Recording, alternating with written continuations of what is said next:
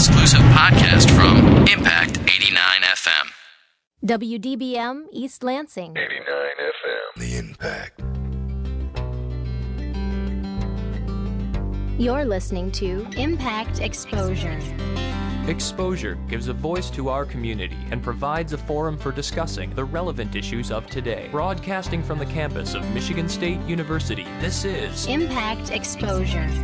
You're tuned to Impact Exposure. I'm your host, Emily Fox, and it is the first Tuesday of the month. That means Olin Health Center comes in to talk about many topics, and tonight we'll be talking about sex, alcohol, and food. So, can you guys go around, introduce yourselves and who you are, and where you work, and what you do? Oh, sure. So, I'm Rebona, and I am an Olin sexual health advocate. I'm Jamie Filipich, also a sexual health advocate at Olin, as well as an HIV counselor. Straight down the line, Erica Filipich from Olin Health Center as well, and I focus on sexual health promotion. I'm Becky Allen. I also work at Olin Health Center, and I'm the alcohol, tobacco, and other drugs health educator. I'm Kevin Bader. I also work at Olin, working with lots of stuff. Uh, I'm Dr. D, and I, I don't work at Olin. No, I actually I do work at Olin too. Inside, we, what, uh, you said alcohol, sex, and food. Yes. Well, oh, okay. It could be all involved. Okay, we, we tend to change the agenda at the last second Well. sometimes. Alcohol, sex, and food. So it's good to be here. How are you, Emily? I'm doing well. Uh, and so, what are we talking about tonight? Alcohol, sex, What's and food. or are you changing the agenda in this? No, no, and no. I thought you said. I, Before. Sometimes I think they should pre-record what we talk about before we go on the air and actually videotape it because Emily is up here dancing on top of the stage here, Oh, adjusting lights and Fixing the talking. We're talking about next week's agenda, but or next month's agenda. And uh, then you said alcohol, sex, and food. You just kind of caught me off guard. I thought we were just kidding about that, but food is at the end. Okay. What's the What's the question of the day? Darn, what's Oh, the the question? question of the day. Oh, we had trouble coming up with the right terms for it, but here's what we came with. Uh, have you ever had sex with someone that you really liked where the experience did not go as planned due to alcohol? And call in. What's the number? It's 432 3893, and if you call in and answer the question of the day, you can get a prize pack. Prize pack. Prize Oh, and it is pack! the prize pack of all prize packs. What's in there this week, this month? Well, what is it in, first What of is all? it? It's in a duck bag. Or Oh. a Or crack pack. Quack pack, excuse me.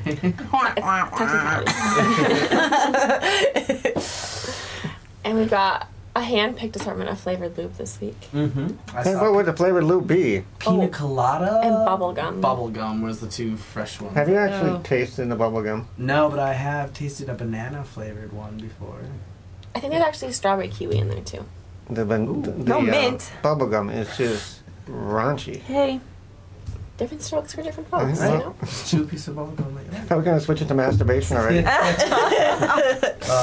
did we do that last time? We did that That's last Okay. Sorry, I did last time. Okay, so the question is, Have you ever had sex with someone that you really liked where the experience did not go as you planned it or saw it in your head? Which, I mean, that can happen for anything, but we're talking about sex here, I guess. And alcohol. And alcohol. Where- Give us a call. So or maybe call. you had something that went as planned. So, phone number if you want to share, join the conversation 432 3893.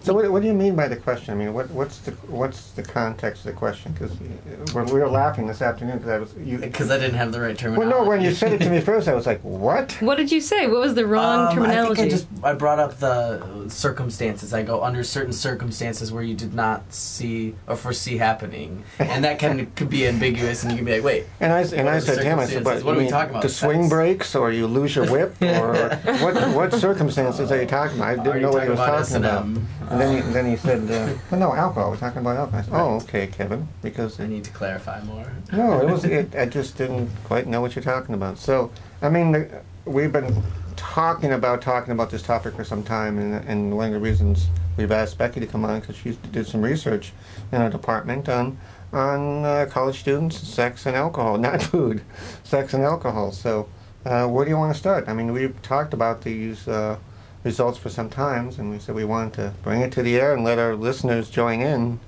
So Becky, you're in charge of like the the duck posters that we see everywhere and the statistics that go along with them, correct? Right. So where did the ducks come from? Well, the ducks actually, um, we've been doing the uh, social norms campaign of some sort since uh, 2000. Um, the ducks basically happened because we ran out of ideas and uh, we approached the advertising, the 400 level advertising course on campus, and they each semester they have clients, and we were lucky enough to be chosen as one of the clients. And the advertising class actually uh, did a, an amazing job of coming up with a, a number of different campaigns, and the ducks were just really intriguing to us. When we focus tested it, the students said they loved it, and so we've been working actually with the original artist since. Um, and we've done it all, you know, uh, basically electronically, but it's been a great project. So and a lot of fun. And how many students um, at MSU participate in these surveys that are that are filled out? Well, the survey that uh, Dennis was actually just um, referring to is um, what we call celebration survey, um, and that we do either in the fall or, or spring of each year, and typically all undergraduate students. We usually have a, a response uh, or a number of anywhere from uh, 1,000 to 1,400 students. Response rates from 35% to 55%. So it varies each, yeah, and it you know good response rate. We feel good about being able to generalize the results. Um, we know we get a good representation of freshmen, sophomore, uh, junior, seniors. So um, and males and females. So again, we you know we feel pretty confident in the stats. And did you guys do a new survey recently? Well, um, actually, we are in the process of putting a new one out. Uh, this one was uh, done back in 2009, and we actually we asked we asked questions about what students thought other students approved of related to sex and alcohol, and what they themselves actually approved of related to sex and alcohol. And like we anticipated, there were some uh, pretty uh, significant misperceptions about what they thought other students would be okay with and what they actually were okay with. Um, for instance, we asked, you know, students what percentage of males and females preferred that their partner not be intoxicated um, during sexual encounters. And what respondents thought was that only 58% of males would feel that way, when in fact 86% of males felt that way. And females, they only thought 70% of females would feel that way, when in fact 93% of females felt that way. So it's, you know, again, what we were seeing is, is pretty significant misperception. And one of the reasons that this question, the question of the day, emerged out of our discussion is because what we see is that misperceptions often lead to encounters that a student may not feel real good about the next day. Um, and, and it may not be because they had sex, that may have nothing to do with it. It may be because, in this instance, maybe they had sex with someone who they really, really liked and they wanted it to be in a very different circumstance than when they were intoxicated. Um, because now they're not really sure where to take the relationship and they, you know, there's some regret there, some concern. Now, I'm curious when you guys first doing these social norm campaigns in this in the surveys that it came out. What were your biggest goals that you wanted to accomplish by getting these statistics out to students? Well, I, I can say from my perspective, and, and there's certainly there's a whole um, theory behind social norms, uh, but what we see most of the time is that students have an amazing amount of health and often we focus on the opposite of that. we focus on the ways in which students are not healthy. And what I think this allows us to do in a lot of ways is help them get in touch with what they really what they really want to do by removing the some of the pull factors or the uh, yeah I guess the, the peer pressure to do things that they think other colleague or other peers are doing when in fact they're really not doing it. Um, so I think it it in fact when we ask students what do you like about the campaign, uh, typically students say to us that it supports their own choices about alcohol. It they feel that it re- reflects well on MSU, and that it portrays real life at MSU. So, can you talk about the differences in between um, the responses from male versus female students? in this and these questions in particular. Um, essentially, what we saw was that people, um, by and large, thought that males were more uh, approving of behaviors than females. Although for both, there were misperceptions. It, it, it that ran across the board, uh, so not a big difference there. Uh, and what we saw is that, by and large, that males um, were not as accepting of, or were not as approving of using of combining sex and alcohol as we thought they would be, or as other students thought they would be, and th- and the same thing for females, but to a le- you know to greater extent, I guess. Um, for instance, again, we asked uh, what percentage of males and females disapprove of having, um, or I'm sorry, uh, what percentage of males and females only want to only want to have sex with someone they know and care about. Uh, respondents thought that only 45, o- only 49% of males would feel that way, and when in fact 66% felt that way. Now, some people say, "Oh, I'm still disappointed in that number," but the point is, is still the norm of males um, want to only have sex with people that they know and care about. And females, they thought only 70% of females would feel that way, when in fact 94% felt that way. So again, we see some of those differences in, in gender, both in perception and reality. So for for the, for the listener out there, Becky, i mean, what's the take-home message to some of these stats? I mean, we went into this thinking about we were going to explore perceptions and reality. Uh, mean, so what's the take-home message that you would say to students out there when it comes to sex and alcohol on some of the stats you're talking about here? Well, I, I think first is is um, don't assume, you know, is uh, and don't assume that you know just because you're having a conversation, if two males are having a conversation, both males are going to feel the same way about sex, about sex and alcohol um, used together. Um, that So it's not one group think like all men think this way and all Right. women think this way. right, Okay. right. It's majority, but I mean, I don't think you can. No, I'm saying that's the perception that Oh. all men think this way and all women Oh. think this right. way. And I think there's a lot of reasons for that too. Is I mean, uh, when you think of something as simple as like somebody's talking about something and you don't agree with whatever they're saying, is it rude or would you consider it maybe rude to go against that that norm at the time or would you vocalize your difference and kind of ostracize yourself separate from that person? I think a lot of people just continue to talk and they'll engage with people and kind of support what they're saying, even though they may not support it at all. But like they see that other people are doing so. I guess that's another peer pressure type thing. But you'll just kind of kind of promote whatever the person's saying instead of it disrupting the flow of the conversation. So I guess that's where misconceptions come. Like we were talking earlier, when we get just a group of guys in a in a what's the group uh, focus group, and they're all talking. I mean, how honest are they gonna be if they're just kind of all shooting? Uh, Yeah, like off, off sorry, I almost swore there. uh, just discussing certain topics that, without females' presence, uh, present, I mean, they can continue to say certain things that they probably wouldn't.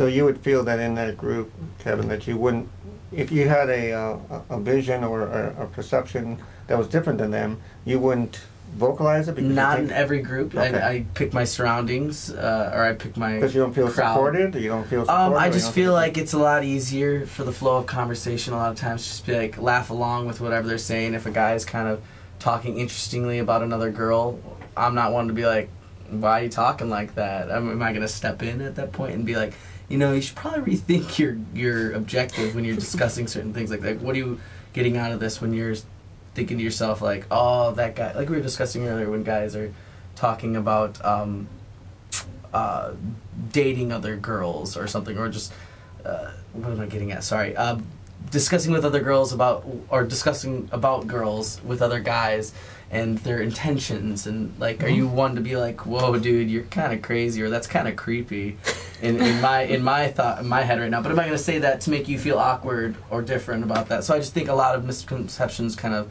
are spawned from the the lack of So, be, so because what of, what am I saying? Lack of caring about so because of the fear of not being uh, of the norm or being ostracized for it, we don't Right. say I mean, we just we try to simplify. I think a lot of things, and that's just one of the simple go around. If there's somebody you care about, or like say your brother or a close friend, I'm sure you'll sit there and make a certain argument with them, and it, it'll be a different conversation rather than with somebody that you're just you're look you look up to, perhaps maybe a, a person that's a junior and you're a senior, and you're in the same uh, service fraternity or the same club or organization that you look up to this person. Are you going to be the one that's saying?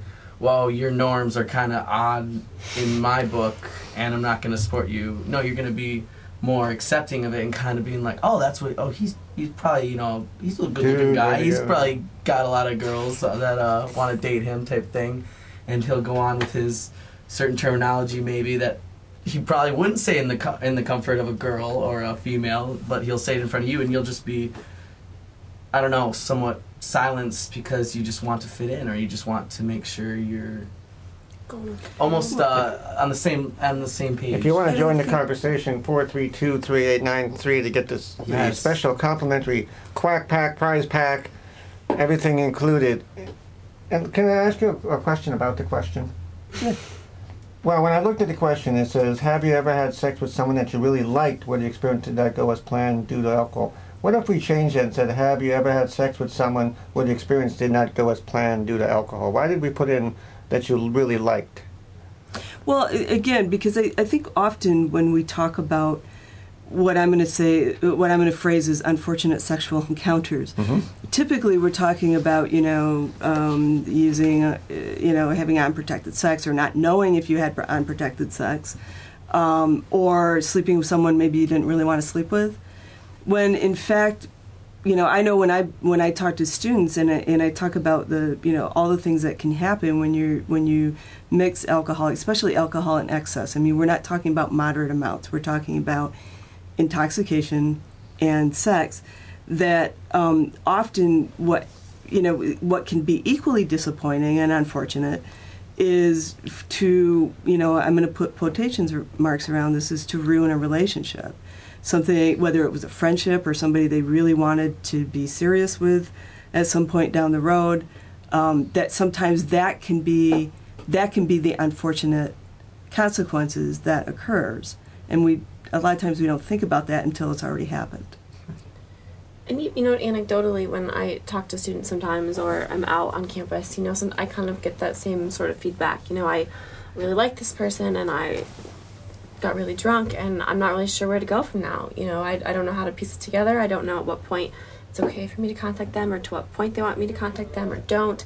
Um, and they just have so many questions, not around the alcohol use in and of itself, but sex too. It complicates things. Things harder to kind of sort out. on our on our list of positives and negatives, which is a small little interesting list of uh, both sides of sex and alcohol. I I looked at the the negatives, which is the awkward mornings, which is kind of. Well, wait a minute. Why did you go right to the negative? Where's the I, positive? I didn't mean to. No, we could definitely Where's go the back to the, the positives of alcohol and sex in small amounts because the list is shorter and more concise. But I just think it's interesting with, with the awkward mornings. It's Well, 'cause that was a question- You, you may have felt comfortable with this person that you've liked for so long, and then you have this um, unfor- unfortunate sexual encounter, as we like to dub A it. USE. Yes, that's coming. Still used. And you wake up this morning with this person you felt completely comfortable, and you, like you said, you don't know where to go from there, and that's kind of, I mean, it's it's almost a, a kind of a funny little statement. Awkward mornings and the negatives part of alcohol, but it's like awkward mornings, days, and weeks after that where you don't Dude, know. you which can have an awkward morning and not drink and have sex. True, and so I guess I guess are we talking about alcohol or are we not talking about? alcohol? There's lots of factors that can make the whole situation awkward. Well, that's why I asked you the question. Why did you put in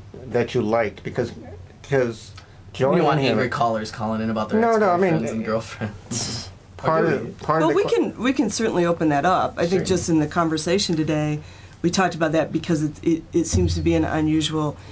it- people don't typically think about that as a consequence unless they've experienced it, and then it really is a consequence, and they understand it to be a, a, a consequence that they didn't want to have occur. and would not like to have occur again typically and i think some of the students that i encounter it's almost i don't want to say life changing but it's i mean they can't focus they can't study they can't hang out with their friends as normal because they're just so upset and if i could say distraught about just what to do like this was something that was really important to me um, and I- about what to do about the relationship. yeah okay? or the lack thereof or what it is or what it's not anymore Yeah, I mean, it's relatively, I'm not saying that it's easy or I would recommend it, but it's relatively easy to, if you've been drinking and you have a sexual encounter with someone that maybe you don't have that much invested in, then the next day there's a different there's a different task and a different consequence. It's another thing when it's somebody that maybe you really did care about or you really do care about, and now you've now you again you don't know where to go with it, and you're really um, concerned that you may have lost um, something that was very important to you. So more of kind of an emotional loss, not just maybe like this physical like checklist, like oh I could have had unprotected sex, so maybe I have an infection or there's a pregnancy concern, but that other kind of dualistic aspect of it, um, that's an emotional and kind of mental struggle. And I think we typically think of that as being in the realm of being female, which is not necessarily the case. Um, I think that, that men experience this too, and that's I think that's part of what the survey tells us, is that um, you know it's we don't necessarily enter um, our sexual encounters um, without uh, you know without a lot on li- on the line. You know, there's that, that there's a lot on the line there. So, ladies, what do you think? I agree that having an established relationship versus maybe not as established and just an acquaintance and having this sort of interaction with alcohol and sex it's they're totally different definitely um, What do you mean, Marie? I mean, are you saying there's a difference between going out and deciding to drink and have sex with somebody you don't necessarily like but just want to have sex, and the difference between being with somebody that you like and using alcohol to facilitate sex, and it's different afterwards? What? I think, well, like we were talking about emotions, definitely. That's the big difference between those two scenarios, I feel like. And like you said, you know, maybe someone's intention is to have sex with someone that they don't know and make it easy, and alcohol is something that helps them with that. Maybe that is the case, but it's definitely not always the case. And mm-hmm. Right, and I would say, what about the? I mean, what if you're just going out for the evening, having no intention of uh, getting hooking up with some Right. random person, and you're just enjoying yourself? Because if I were to go on the opposite side, which you had asked if I talk about, which is the positives of the alcohol, you see, uh, it makes you more socially con- or confident sometimes, or it may increase your sexual desire sometimes in small amounts, of course. But I mean, some people are, could be just out for the evening, having their f- fun time, and then without their feelings in the front of their brain, like that's what I need to think about first before I'm going out. No, they're just thinking, oh, I'm going to have fun tonight, and then all of a sudden they're thrown in this situation where they meet somebody random, and then they've already been drinking, so the emotions are now automatically thrown in because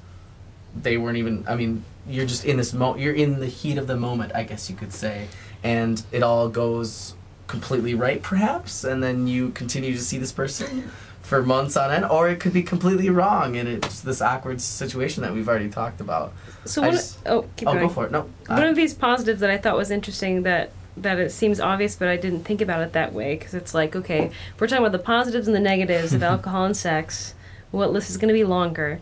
But when I looked at this positive thing, and I know this is a topic we've talked about before on the show, is um, the positives of, of alcohol um, and sex is it that this may um, facilitate conversations about sex that you may um, not have wanted to bring up before that some issues that you have and that alcohol can allow you to have these conversations and i know on the show before we've talked about just communication issues um, especially in regards to sex um, so i'm curious how many people do you think that that's what it takes in order for them to communicate um, about issues like this Well, go ahead. Well, so Becky can speak definitely to the kind of physiologic response and how that alcohol might maybe um, lessen your inhibitions to talk about it. But I, it's hard. I think even if you haven't been or you have been drinking to have that the conversation, especially if you have concerns. But is that is that itself, and Becky, you can jump in. Is that itself a misperception? But if we think that if alcohol is involved, it lowers our inhibitions, and so if we know that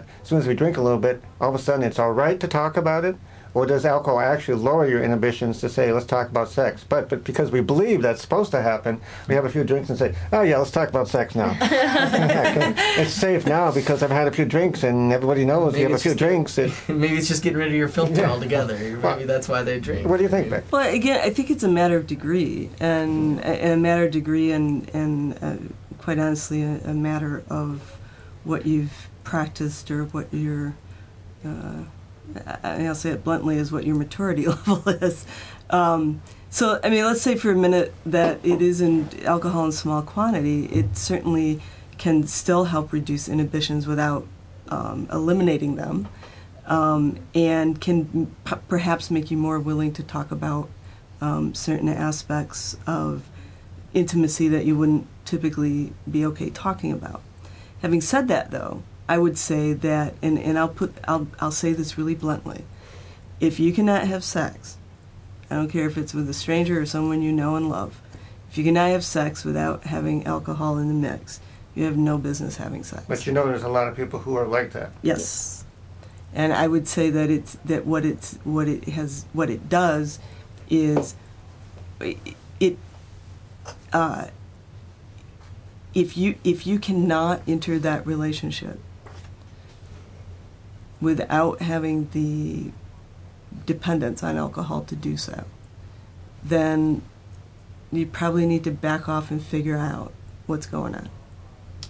Mm-hmm. And and and I'm not saying there's never you know that that that alcohol and sex never mix, but if if the only way in which you are able to have sex with someone else is if you're drinking or intoxicated, well, especially if you're intoxicated, then there there needs to be some discussion somewhere along the way. Well, I, but the the other part to that, Becky, and, and folks jump in here. You know, there's a lot of people who can't socialize without alcohol. They can't even communicate without alcohol, let alone have sex. So, are we saying the same thing to them too? Yes. that back off from communication or socializing if you can't do it without alcohol? Because you know, there's people like that. Uh, I've had people in my life who have grown up No. with it. They have to have a six pack before they can say, Well- "Hey, how's it going?" Well, I would say try it. I mean, I would say try it because you you only get. I mean, none of us, uh, you know, anybody here play guitar? I mean, the first time you played guitar, were you any good? Right. Probably not. I wasn't good until I And, tried. and it's the same thing with socializing. Well, yeah, that's what it's the same thing with socializing, and quite honestly, it's the same thing with sex. Do not expect to be good the first time. You're probably not going to be. probably not. but but why would you? I mean, to my mind, is is part of the beauty of sex, whether it's with a stranger or someone you know very well, is the awkwardness. That that's part of what makes it special. Is that is that being very vulnerable with each other. Um, and and so if if the only way you can experience sex is with alcohol, you remove that piece that can really be rather wonderful. Right, and I think I mean maybe it's the view views that we've put sex in this little category where it's not as big of a, a, a part of, or not as big of an event in our lives as let's say getting our license or like doing certain things that are momentous things in our lives where we're supposed to kind of build the maturity to actually go through them. But nobody ever teaches us to, to dance the sexual courtship. We- We're Right. not taught to do that. No. Right. So we Or need alcohol. relationships. We need alcohol to help us. Well, for some people, yeah, they, they feel that they do, but I feel like it's just that they're they haven't maybe been, uh, what's the word? Uh, when you're kind of overcoming this obstacle, or not overcoming an obstacle, but kind of just basically going through a big part of your life where you kind of need to make your own decisions, kind of do some thinking into yourself, and we don't put sex into that category as let's say choosing a college to go to, or choosing a major, because those are big things where it's going to be scary and it's going to be awkward talking about it, and you might not want to go address your dean or your professor or talk about it because you're afraid of whatever rejection or they're going to tell you that you don't have enough credits or all these things and we don't put sex into the same category as making those big decisions in our lives. So therefore it, it becomes easier to uh, inebriate ourselves while we're making these decisions because it does quote unquote make us more socially confident at times. But i mean I, I like i just was getting at the point where it's a maturity thing where maybe pe- maybe a lot of people nowadays just don't feel sex is that that big of a an issue where they need to like kind of be on their own and make that decision without the uh, the help of a inebriated inebriation. It's the old question: How do you get to Carnegie Hall? Practice, practice, practice, practice, and it's the same thing with sex. You know, practice, practice. It, it I mean, We're not advocating that, folks. talking about but no, wait, no, come on, no, come on. Did anyone ever teach you how to negotiate or, or get over the awkwardness that you would? Did anyone ever? No. There's no course that says There's uh, no- awkward, awkward sex 101. I mean, no one ever does Come that. to Olin's Health Center's In Your Face Theater Troupe night. right. But anyone, but anyone who's had sex understands awkward. I mean, I, I- I think that the, the the point is is being willing to just go through the awkwardness and understanding that it is awkward. There's nothing, you know. I mean, but you're right, Dennis. I mean, it, when you watch media, the media, you know, suddenly people just have their clothes off. There's none of that, mm. you know. Okay, my my pant leg just got stuck on my shoe, and this is Right. really not okay, and yada yada. How dorky neck. do I look at my socks? Right. My gosh. Yeah. So you're right. That's never that's never shown, and so I, I think part of it is just understanding that you know that it is going to be awkward, and there is going to be vulnerability, and there is going to be those things, and learning how to get through it in spite of it, and and and really treasuring it. Well, I think it does kind of build a a basis or a much stronger relationship when you go through that together. Right. You know, I mean, make taking a road trip together can also do also do that if you don't come back alive and well, both of you. But um, if you get through that uncomfortableness, I think it kind of gives both of you a little bit more. Uh, I don't want to say power, but you feel a little bit more comfortable. Like, hey, we can do this. We came a long way. And you know, maybe people that aren't ready for something like that, they see alcohol as a tool to help them through this. Maybe they do consider it a big thing, but they're like, oh, you know, if I use this though, it'll just make it easy and I won't have to think about it and it'll just be great. Fantastic, yes. Yep. And what we usually hear that that's doesn't Probably usually go so fantastic.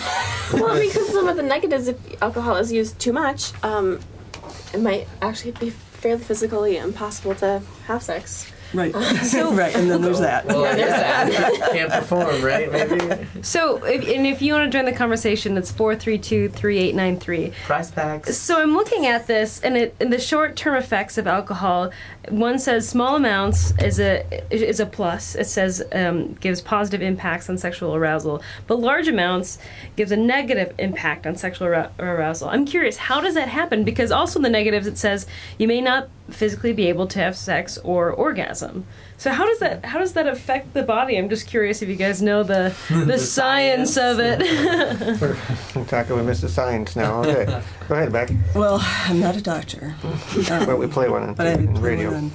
Um, it- basically, I mean, alcohol is a central nervous system depressant. Uh, depressant. So, um, and and sex is very dependent on a uh, well on a, a, a good operating central nervous system. Yes. Right. And, you know, one of the, the things that alcohol does is it dulls the senses, and we're talking all the senses. Um, so, certainly, touch is dulled. Those things that would typically arouse you, um, you don't feel them in the same way. And again, we're talking about in, in larger quantity. Okay. Um, and uh, just simply being able to mechanically uh, perform sexually uh, can become There's literally, literally a tipping point with men. Ah, Right. well, no, seriously. Me too, I mean, yeah. No. And you've said it. A little alcohol can, you know, stimulate. A little too much alcohol. right. Well. Yeah, it- moderation right there. and it's you know I've even you know I, I know that you know on one end you can have um, both males and females unable to you know come to orgasm um, and sometimes it can I mean just the uh, inability to do that um, can be frustrating you're aroused but you can't actually come to orgasm and, and I know that there's females that will say you know, it just took way, way, way too long, and it's just finally like enough already. Um, so it's you know again it's because it it it uh, affects the central nervous system. That's the bottom line. That's that's why um, you can have real performance issues. especially if we're talking like erogenous zones Yes, we went there. Oh, you went we there. Went there. Right. I know. What is that word again? Erogenous zones. Okay. So they vary from person Don't to ask her to explain it, Emily. Can you please explain it to the listener? So erogenous I don't know what they are. Men, women have them, and it can it's different for each person, but it's can be characterized by something that's very pleasurable for them. Is it what, erogenous zone? Erogenous, E R O. Wait a minute. How long have you been on this program? We've not talked about erogenous. We have not talked about it. Next month. Skin is the largest one. So if you're unable to feel or your sense of touch and feeling is dampened, that's a bummer for the for the right. zones. Right. Truly, I mean, you know, you always see like in the movies, like behind someone's knees or the back of their neck. But for some people, that is very much the case. Think about the buzz that you'd be feeling without the alcohol. That's, dampening that erogenous zone. right? Right? Am I, no? Okay, maybe it wasn't as good as Well, your well, joke. I mean, once again, Becky, I mean, you did research and you've talked to both uh, uh, male uh, focus groups and female focus groups, and it looks like some of the data is saying that not as many people as we assume want there to be alcohol involved in this. So, so in saying that to the community of listeners out there, what do we want them? What's what's once again, what do we want them to to understand about that? They wanted to be like Kevin was saying, feeling like you you are supported by these these norms, and it's it's all right to engage in uh, activity with somebody without alcohol. I mean, what's y'all Yeah, looking at me like, what the heck's he if talking that works for that person, perhaps, right? Now, what, what do we want people to know? I mean, we Emily started by talking about the ducks, and we, we know what we want when we put out the messages with the ducks about what we want. But what well, do I we want think of with it this? as permission giving, um, and especially, I know that it's pretty popular to beat up on guys um, about you know uh, being after one thing, and what we're seeing from the survey data is that's not true. Um, and conversely, you know, we often uh, think of, and what we heard in the focus groups for females is, you know, we really kind of feel stuck. And I don't think this is new. Um, but on one hand, if we pursue um, sexual encounters, we're viewed one way and not not necessarily um, in a way that we want to be re- viewed. And if we don't, we're viewed in another way, and again, not a way we necessarily want to be viewed. So, in a lot of ways, it's an invitation to crawl out of boxes and to not get stuck in those and to really consult your own insides about what's okay with you and what's not okay with you. And that's where I think the power of social norming comes into place. It's not to get people to norm with other people because they already do. it's permission giving. It's saying, you know what, the decisions you're already making are okay. Like, it's good stuff. And you're most- okay. and most everyone that you're around is kind of of the same mind too, about certain decisions. When I looked at this first stat, and I, I- I guess I didn't realize this before, uh, Becky, is that uh, did we asked the question, do you prefer your partners not to be intoxicated? But did we ask the question, do we prefer your partners not to have any alcohol? No, we did not ask that. It was just intoxicated. Okay. And again, if you want to answer that question of the day and, and receive that prize pack, the phone number is 432 3893. And I know we have some f- very loyal quack followers, Fans. fans. yes. That duck. So they, it's a quack Oh, pack. quack, okay. Yeah, it's got a picture of First, a duck on it. I do believe it's the And, first and, you, and it would on be the first. You would be the first one to have it. And I'm, I'm curious too, especially I, I noticed also in this agenda it talks about um, mentioning spring break and, and St. Patrick's Day. I'm curious of those listeners if on the topic of the question of the day being have you ever had sex with someone um, where the experience did not go as planned due to alcohol, you know, what happened, you know, during a day like St. Patrick's Day or over spring break and, you know, um, alcohol may have been involved in those in those days or, or weeks, um, Nah. you know, and, and what what was the result of that? And so again, the phone number is 432-3893. Give us a call. And you- they'll get the quack pack, right? Quack Complimentary pack, quack that's pack, right. full of pina Lubes. colada lubes.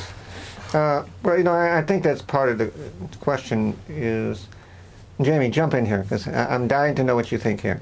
I'm thinking. Do you think that? Do you think that most, let's we'll say young people, not necessarily college age students, prefer their partner not to have any al- alcohol? I think I'm not surprised by the statistics that say not to be intoxicated, and, and I thought it would. You know, I think most people think it's less So that statistic itself, I think, is is empowering to people that they don't prefer their partner to be intoxicated. But do you think that, that people prefer their partners not to have any alcohol, or is alcohol, as Becky says, in, in, in you know that moderate uh, usage, uh, can have the positive effects? What do you think? I think it depends on the person and the situation and the circumstances. Um, Marie touched on it earlier where people might use alcohol in moderation because they feel like they can't achieve, um, like Kevin mentioned earlier, the milestone of having sex with that person without alcohol. So people, you know, might perceive that as a good thing. They don't can't do can't achieve these milestones or have sex with somebody without the alcohol. So I think intoxicated is a completely different topic. Um, so in this question, intoxicated, I can understand not going the way he's planned. However, you know, alcohol in moderation, I think for some people be beneficial for them. And I mean, when you think about it, you were saying, do you want them to not drink at all? Does any anyone, if the person that is wondering if the partner is drinking or not, does if they're having a drink, do they want to drink alone? I mean, that's a simple question. Do people want to drink alone? No. I mean, um, if the one person in the relationship is a drinker, would they want their partner to not drink? I would think automatically, probably not. Just because, I mean, they do things together and one of them might be drinking. And I feel like, um, actually, I don't know what I feel like. I don't When know you say drinker, like social drinker? Social drink. Yeah, like I didn't. I thought your question was that would you would you consider your or would you want your partner not to be Not to use any alcohol? Not to use And I don't think anybody's advocating here. I think Becky would be the last one not to necessarily advocate that we can't use alcohol in relationships and either to ne- negotiate sex. It's just that if you can't have sex without it, or you can't even socialize without it, then you probably do need to step back. Well, I, Becky, you know, has a far more information than I do on this, but I think our cult, as a whole, our culture and our use of alcohol socially is very skewed, um, and you know the the idea of just having a glass of wine or a beer with dinner isn't kind of mainstream for a while. You know, it takes a while for I think someone to get there because we don't know how to use alcohol and like sex. No one tells us really how to drink either, for the most part. And you hear the the rare student whose family made it very much a social thing and a cultural thing. Um, but for the most part, students haven't really had the chance to think about it or do it on their own or explore it. Um, so there's kind of a learning curve. I And how about involved. combining, having parents talk about alcohol and Yes. sex together? I mean, when I, ask, Right. when I ask students about you know alcohol consumption, particularly in European countries, when they visited, you know, it looks very different than it does here. The stats, you know, support that. We know that um, we have lower per capita consumption of alcohol, but we have more social problems associated with alcohol. And when you look at who teaches um, young people about how to drink, it's And- friends. right? When you look at who teaches young people about sex, it's friends. Or You see- you know, culture. great to have friends, but they're not the best teachers. Right. Well, I think pop you were culture, saying- too. Yeah, you were Yeah. saying skewed uh, views. I mean, I think I've known a lot of people here at Michigan State have perpetuated skewed views for many a times. Let's go back to the talking of riots and even stuff not dealing with alcohol. Why were you looking at me when you said that? Oh, I thought I looked that way. actually. you, you guys can't see where I'm looking, but um, just the perpetuating of anything here at Michigan State that it almost that becomes their new norm, or that becomes their oh, this is what we do here. So by perpetuating this skewed view, I don't know. Well, Becky, you said you just got, got done saying that uh, the way that people necessarily learn about sex and or alcohol is from their friends. But wouldn't you wouldn't you uh, alter that a bit to say that really the way people in this society learn about sex and alcohol is by trial and error. They they experience it and then then they find out what it's like and find out what it can cause and what it can't cause. I mean, just think if we we did driving like that, you know, in this society, just go out and drive the car and Well. figure it out. And Best of luck. You know, you're- but listen to your seriously, isn't that? I mean, you find out from friends some stuff, but you know, when I do those who am I sexually papers with people, I find out they learn more about trial and error. They go out there and they try drinking or they try out sex, and then they come back and go, "Holy, Wait, what are these papers? Who am I Uh, sexually don't get on that. papers? We'll do a okay. different All right. show. Sorry. Next month. Well, it, it- certainly there's information though provided before you actually um, drink, typically, and before you actually have sex. And a lot of times it's information that's full of inaccurate Oh, I see what you mean. Okay. information, and usually it comes through friends. So that's really No, Becky, you, you talked about like the pant leg getting stuck. And these things you see in movies, it's always so like slick and suave, and The they're what like getting stuck? Their pant, Pant leg and in your like, so foot. you take off your on your- clothes and they your trip. shoe. Oh, and okay. your- No, and the movies I and the. TV just makes it so effortless and almost devoid of any type of the awkwardness that you have to work through. And you know, they just crack a beer and life is grand, um, or at this you know, schwanky party, you know, and, they don't. They don't that's show the repercussions. Right. They don't show what. You mean Sex and the City isn't real? I know, shocking. Oh, it's real. So, Real bad. so let's talk about some of the current issues um, we have on our agenda. What is this word? The amethyst, Amethyst issue Initiative. initiative. What is that?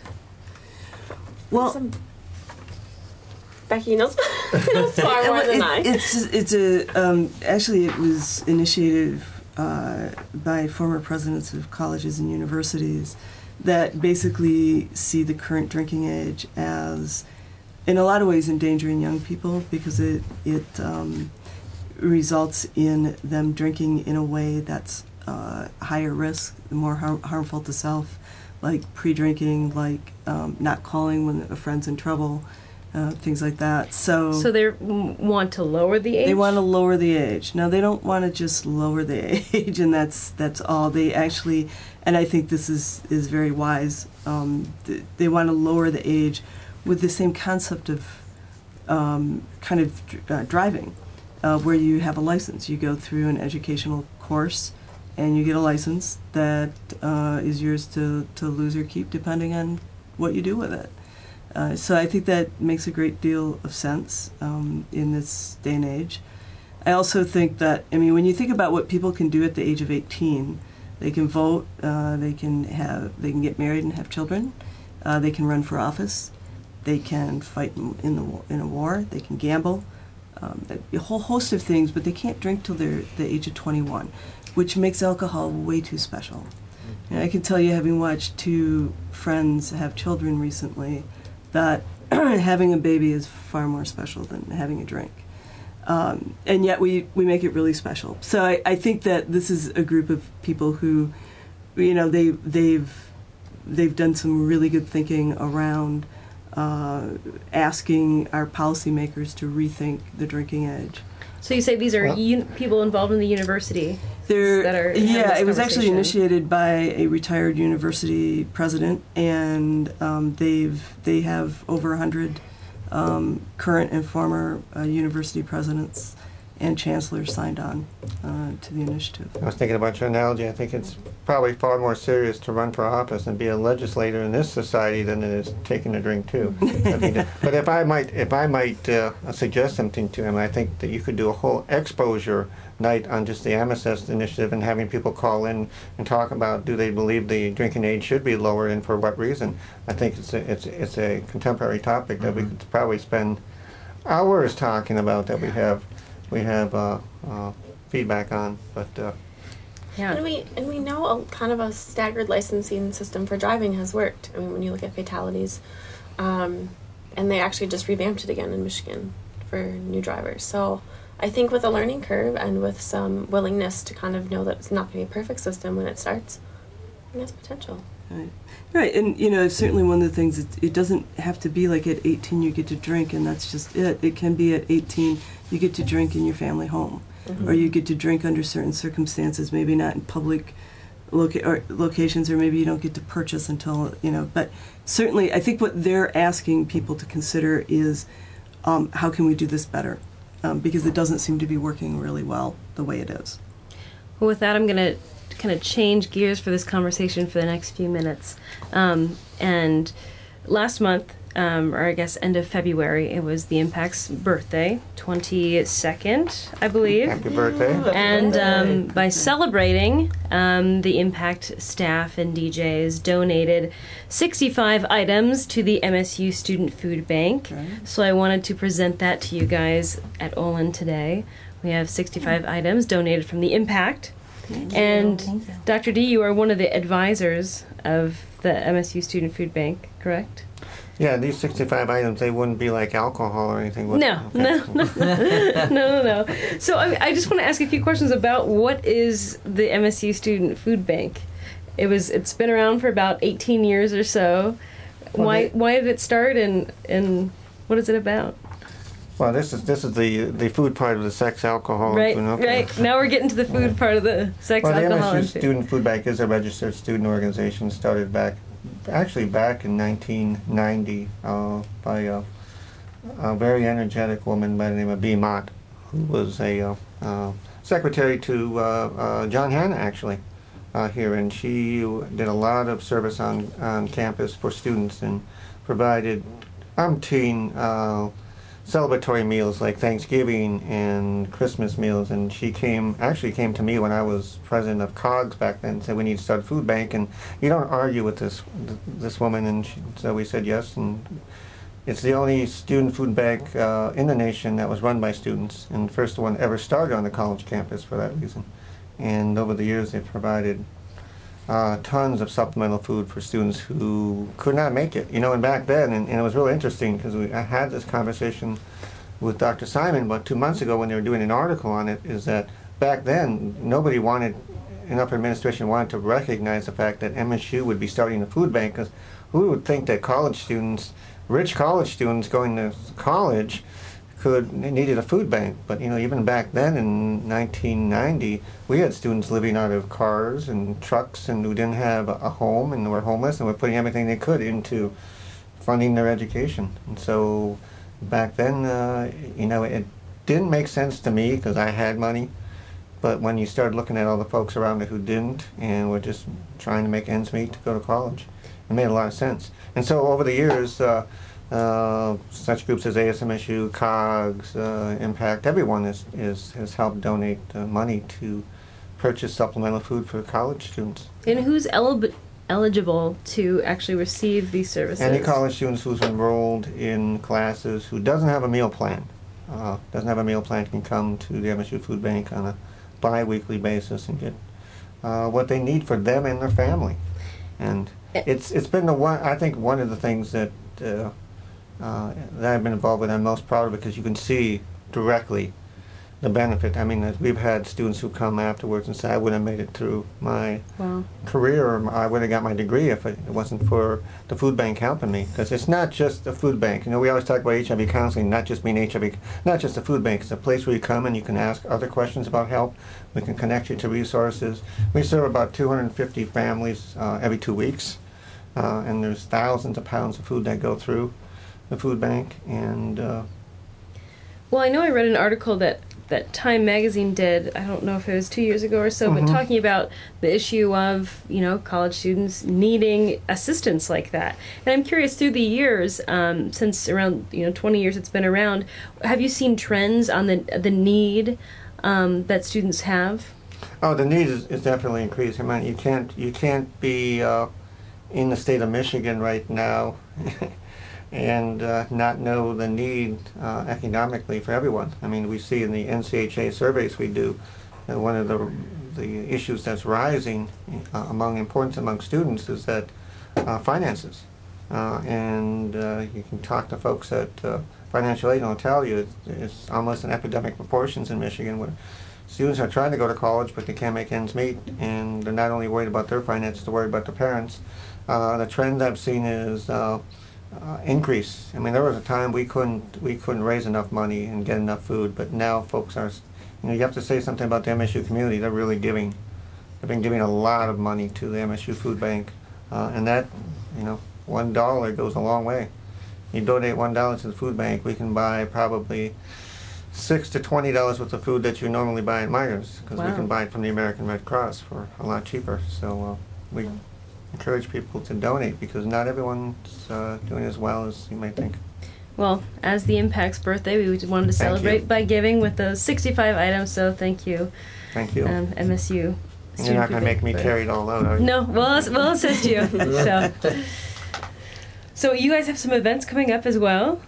Yes, on April 13th, um, the Sexual Health Advocates will be hosting a uh, pleasure workshop at an Akers. Uh, Room 138 Akers. At 5.30. Yeah, wait, wait a minute. Yeah, I was going to say that. Pleasure workshop. Well, What are you doing? Trying to get me fired or what? We've been collaborating collaborating with Creative Wellness Um, they have been super helpful, and one of their instructors, one of their massage therapists, um, is going to be coming in for an hour at 5:30, room 138 Akers, April 13th, to teach students how to give massages. So come with a partner, a friend, or roommate. Learn how to get a massage. It's fully clothed. Fully it's not clothed. scary. It'll just be seated right before finals. No alcohol involved. I No know. alcohol But we will have fantastic um, fresh fruit, hopefully, and some Cool Whip or whipped cream, some chocolate. I know. All you are sorts of really pushing the limits, aren't you? Relaxing time. Right before finals hits. yeah, Take a breather for an hour, relax, hang out with some good friends, meet some new ones, hopefully. And Creative Wellness has been kind enough to um, bring a few hour massage gift certificates to raffle away too. Yes. So I know they're fantastic. So. Yeah. They are. We can't wait. We're really excited. yeah. For And Dr. where's it at again? The Pleasure Workshop? 138 Akers, And April what's the day? The 13th, 13th. 5.30 to It's not a Friday, is it? It's next Wednesday. Wednesday. Wednesday. Then I'll be there. Hope you can join us. Yeah. Not to change the topic, but you know I will. Uh, what is it with the whipped cream and the fresh fruit? It's the only way to eat strawberries. Come on. And why do we al- why, Frozen whipped cream.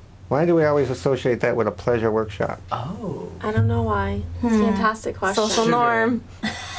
Social norm. We're gonna have the ducks swimming in whipped I cream feel now. like and- just sugar it was- lowers people's inhibitions. Yeah. It's finger food. It's easy to eat while your partner or your friend is kind of working out your kinks in your back and your head. So it's a safe. It's food. not just strawberries. It's fresh dessert. fruit. So if you like, yeah, there you go. Fresh fresh fruits. That's what's- Who doesn't like fresh And, whipped cream? what food Whipped would you associate with pleasure? no, no, I, I'm, I'm, Beef jerky. That's what I'm thinking. I'm, I, I like Beef beef jerky. jerky. I'm a happy guy. if Ve- give venison, pepper- venison pepper sausage. venison. right? well, Yeah. you, you, you know I love beef jerky, but it's just no. the reason, Show's the reason I'm saying now. the Right. reason I, what, what I was getting at is that we tend to associate uh, fruits and stuff like that as sensuous type of things, and that's kind of what what I, I assume you you're saying that the pleasure workshop is about is Yes. sensuality, and it's that aspect we've talked about. And it's not all about sexuality; it's about the sensuous things, you know. It doesn't even have to be sensuous either. Just I mean, like intimate moments. yes, intimate and Touching, inst- being able to comfortably touch another person without it being that taboo. Oh my gosh, are we going to a sexual? No, no, no. It's just uh, you- you're, you're just keeping it almost at a platonic level where you can massage. Like I love massage circles, like sitting in massage circles, and then you turn around and the other person. I, I think I found my successor when I retire next There you year. go. Kevin's gonna be You're retiring. the What? new, new Dr. Che. We'll call him Dr. Che. Oh gosh. You- you- you get can- my- You can do that, but no, it's it's it. It was a whole concept, you know. Why aren't we bringing in like apples or? maybe they bringing- will. I don't know. They didn't bring bananas. Because we did have a bring you a program. Emily, we did have a program one time uh, that was associating sex with food and, and with the advocates, right? We did. And we tried to connect the two of them together. And what foods did you guys did you guys talk about? What specific foods those were? Aphrodisiacs. Yes. Supposed aphrodisiacs. Yep. Because there's still debate on whether or not they truly exist and what they truly do. Kind of like the G spot. Very controversial. Yes. Depends on who you ask. Um, But that's a whole other shit. Well, Chemical you said makeup. erogenous zones and her eyes lit up. Now you said G spot, so you got to tell Emily what G spot Oh, is now. I think Emily knows what G spot is, but it was coined for Dr. Grafenberg, who thought he found this bundle of nerves inside a woman's vagina. So some people think it exists. So he named it after himself. I know, fancy that. Great. yep. Um, so women all over the world can think Dr. Grafenberg. Yeah, you all have two minutes to call in about the G spot if you want. Numbers four, three, two. No.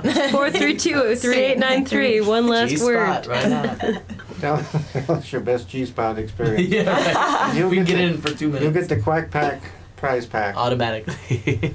But if people want more information, Yes. Becky, about alcohol and, and or uh, sex, I mean, where would we where would we send people? I mean, I'm, I'm sure people have questions about this, you know, because I, uh, you've raised some pretty defiant statements in saying if you can't have sex without alcohol, you can't even socialize with alcohol, you should step back. If people want more information or want to talk to somebody, Well, they, I mean, if they want more information about alcohol, about they have some questions, some concerns about their own use or someone else's use, um, they certainly can feel free to call Olin Health Center, can call me directly at 353 3903, or can call the counseling center.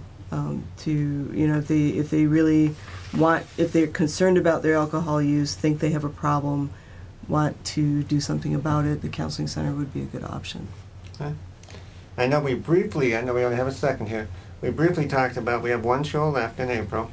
And we, in, in, May. In you May. guys think I'm joking, but I said the topic would be uh, S&M and rough sex. But if you, you know, we've never done this before, but if callers want to call Impact and say we would like to suggest a topic for the last uh, April show or, or topics you want us to talk about, I think we're going to have Dr. Tina Tim's going to be back here, and we'll have Dr. K with us, and, and, and we'll be and we'll we'll we'll make it fun. And, and I know Emily wants to talk about relationships, so we'll talk about relationships too. We'll give And- the listeners what they want. And you can also email suggestions at exposure at impact89fm.org or comment on the Facebook page, either at the Impact or at Impact Exposure. So, Olin Health Center, thank you so much for joining us for the first Tuesdays of the month. Impact Sexposure, thank you so much. Thank you. Thanks for having us. Happy Exposure. birthday. Broadcasting from the campus of Michigan State University, you've been listening to Impact Exposure.